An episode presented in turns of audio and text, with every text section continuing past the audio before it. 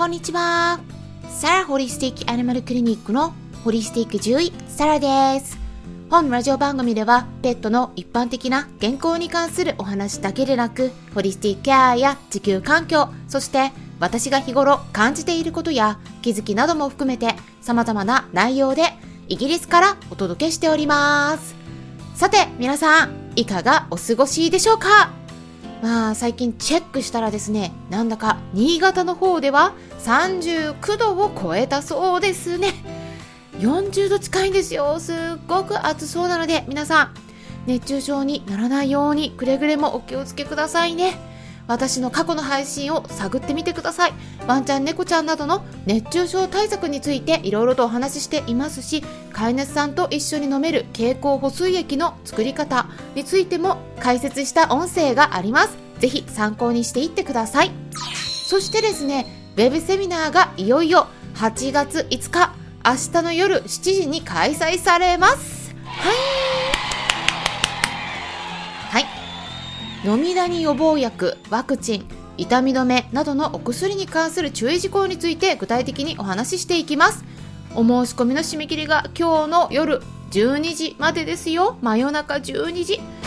24時ですね。メルマガが届いていない方がいらっしゃるみたいなんですけれども7月17日にお送りしていますのでお早めにチェックしていってくださいね。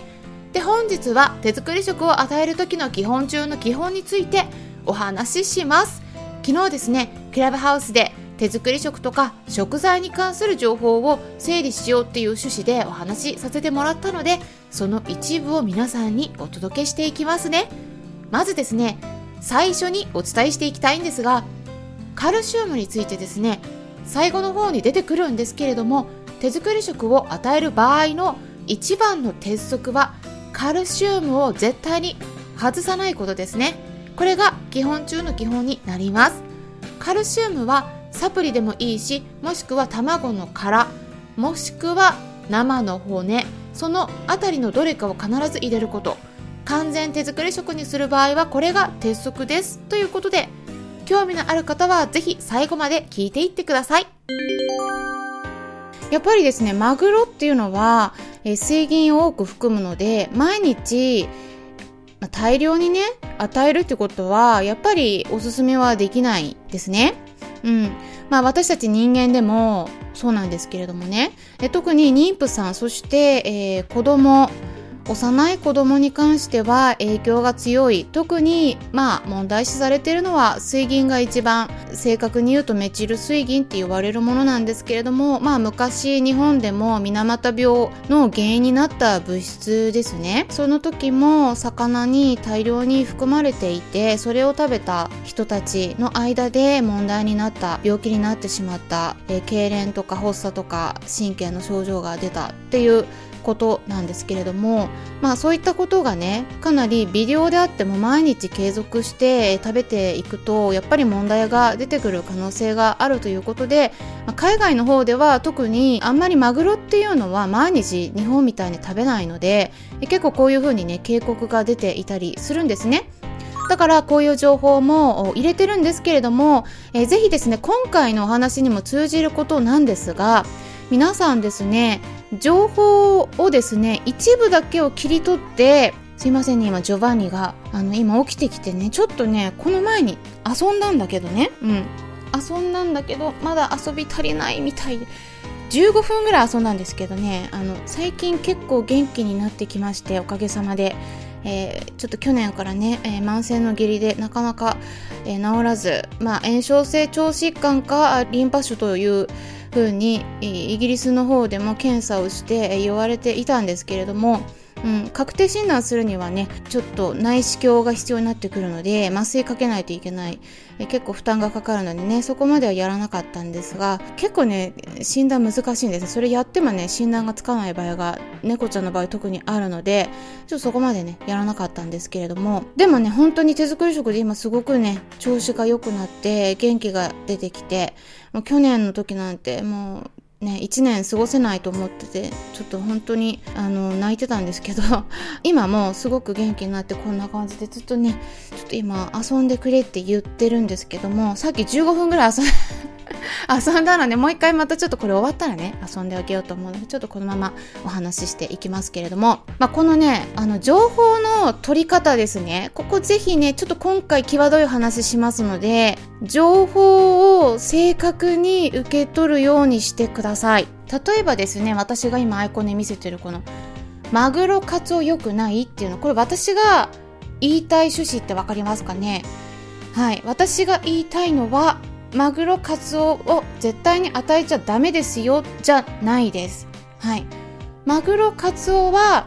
すごくこういった水銀とかダイオキシン PCBS とかそういう物質を多く含んでいます。これは事実です。他の魚よりも。小型の魚よりもね。だからできるだけ減らす必要はあります。これを毎日与えるのが良くないですよって。毎日そのたくさん与えすぎるのが良くない。そしてだから今ちょっと入られた方はインスタグラムの方行って私の一番最新の、えー、写真をね写真というか画像ですね見ていただければと思うんですけども、えー、ちょっと右側にスライドしていただくと3ページ出てきます、うん、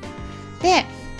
一番最後のページには FDA 米国食品医薬品局の方から1週間あたりビンチョウマグロは 170g 以下にしましょうというふうに言われています。だからバランスが大事なんですね。これを絶対与えちゃいけないって言ってるわけではありません。正確に情報を得るようにお願いします。はい。でここからねちょっとお話ししていきたいと思うんですけれども皆さん手作り食与えていらっしゃいますかね？手作り食をあげていなくても、まあトッピングとかであげてる方もね、いらっしゃると思うんですね。で、そういった時に、じゃあどんな食材をワンちゃん猫ちゃんに与えられるのか、そして与えちゃいけない食材ってどんなものですか？ってよく聞かれるんですね。でもこれって結構ね、回答が難しい質問になります。ウェブサイトの方皆さんチェックされると思うんですね。そういう疑問が出た場合に。でそうするといろんな情報があります。私からすると結構間違ってる情報あります。だから、えー、これがねすごくお伝えするのも誤解されるとちょっと良くないなと思うので、えー、ぜひですねちょっと最後まで聞いていただければと思うんですね。この話の一部だけ抜き取ってこれがダメなんだこれがいいんだっていう風に捉えないでほしいです。このね例えばこのマグロに関してもそうだけど良くないって言ってるわけじゃないです。全部が全部これ絶対じゃあちょっとでも私じゃダメなのかっていうとそうじゃないのでこれを極端にこれがダメこれがいいってね白黒やっぱりね人間ってつけたいんですね。うん。なんでかっていうとそれがね一番ね楽だからです。そうやって解釈するのが。本当はグレーなものの方がもう圧倒的に多いんですよ。だけどこうぼやけてる状態って嫌なんですね。これ私もそうだし人間誰でもそうです。この情報を得るとしたらもう白黒はっきりつけたいんですねグレーのもうこうぼやけてるのはもうどっちなの？みたいな感じでこう曖昧な状態ってモヤモヤするからそれはねやっぱり解決したくなっちゃうんですよ。そうするとあこれはもう白だこれは黒だみたいな感じで情報をこう受け取ったりもしくは情報発信してる方もいるし情報発信してる人はもう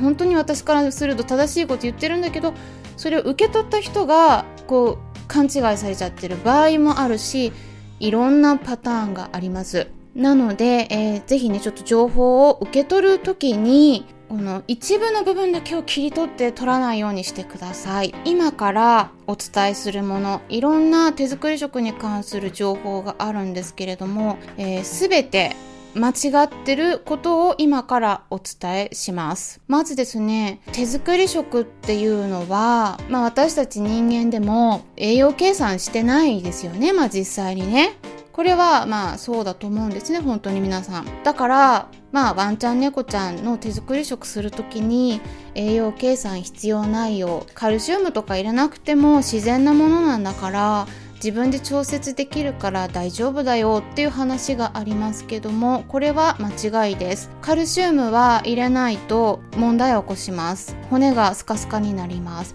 まあ、これはなぜかっていうと私たち人間とワンちゃん猫ちゃんっていう生き物が違うものだからですね。カルシウムの必要量が全然違います。なのでワンちゃん猫ちゃんの手作り食を与える場合は必ず何が必要なのかっていうのをきちんと勉強しないと私たち人間の子供に与えるような感覚でそういうレシピで与え続けていってしまうと問題が実際に起きています。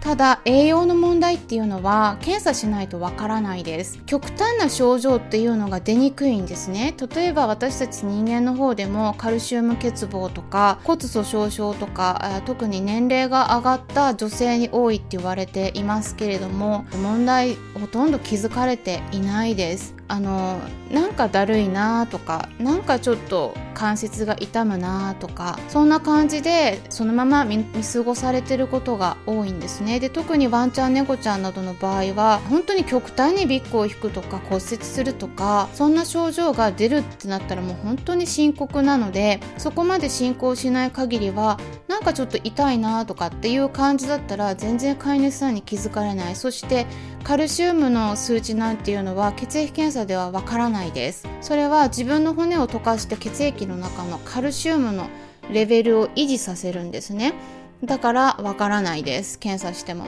うん、すごい気づかれにくいんですね。だけどいらないとダメです。ということで今回はいかがだったでしょうか？まだまだお伝えするべきことがたくさんありますので参考になったという方はよろしければいいねボタンのクリックとかフォローもしていただけたら嬉しいです。それではまたお会いしましょう。ホリスティック獣医、サラでした。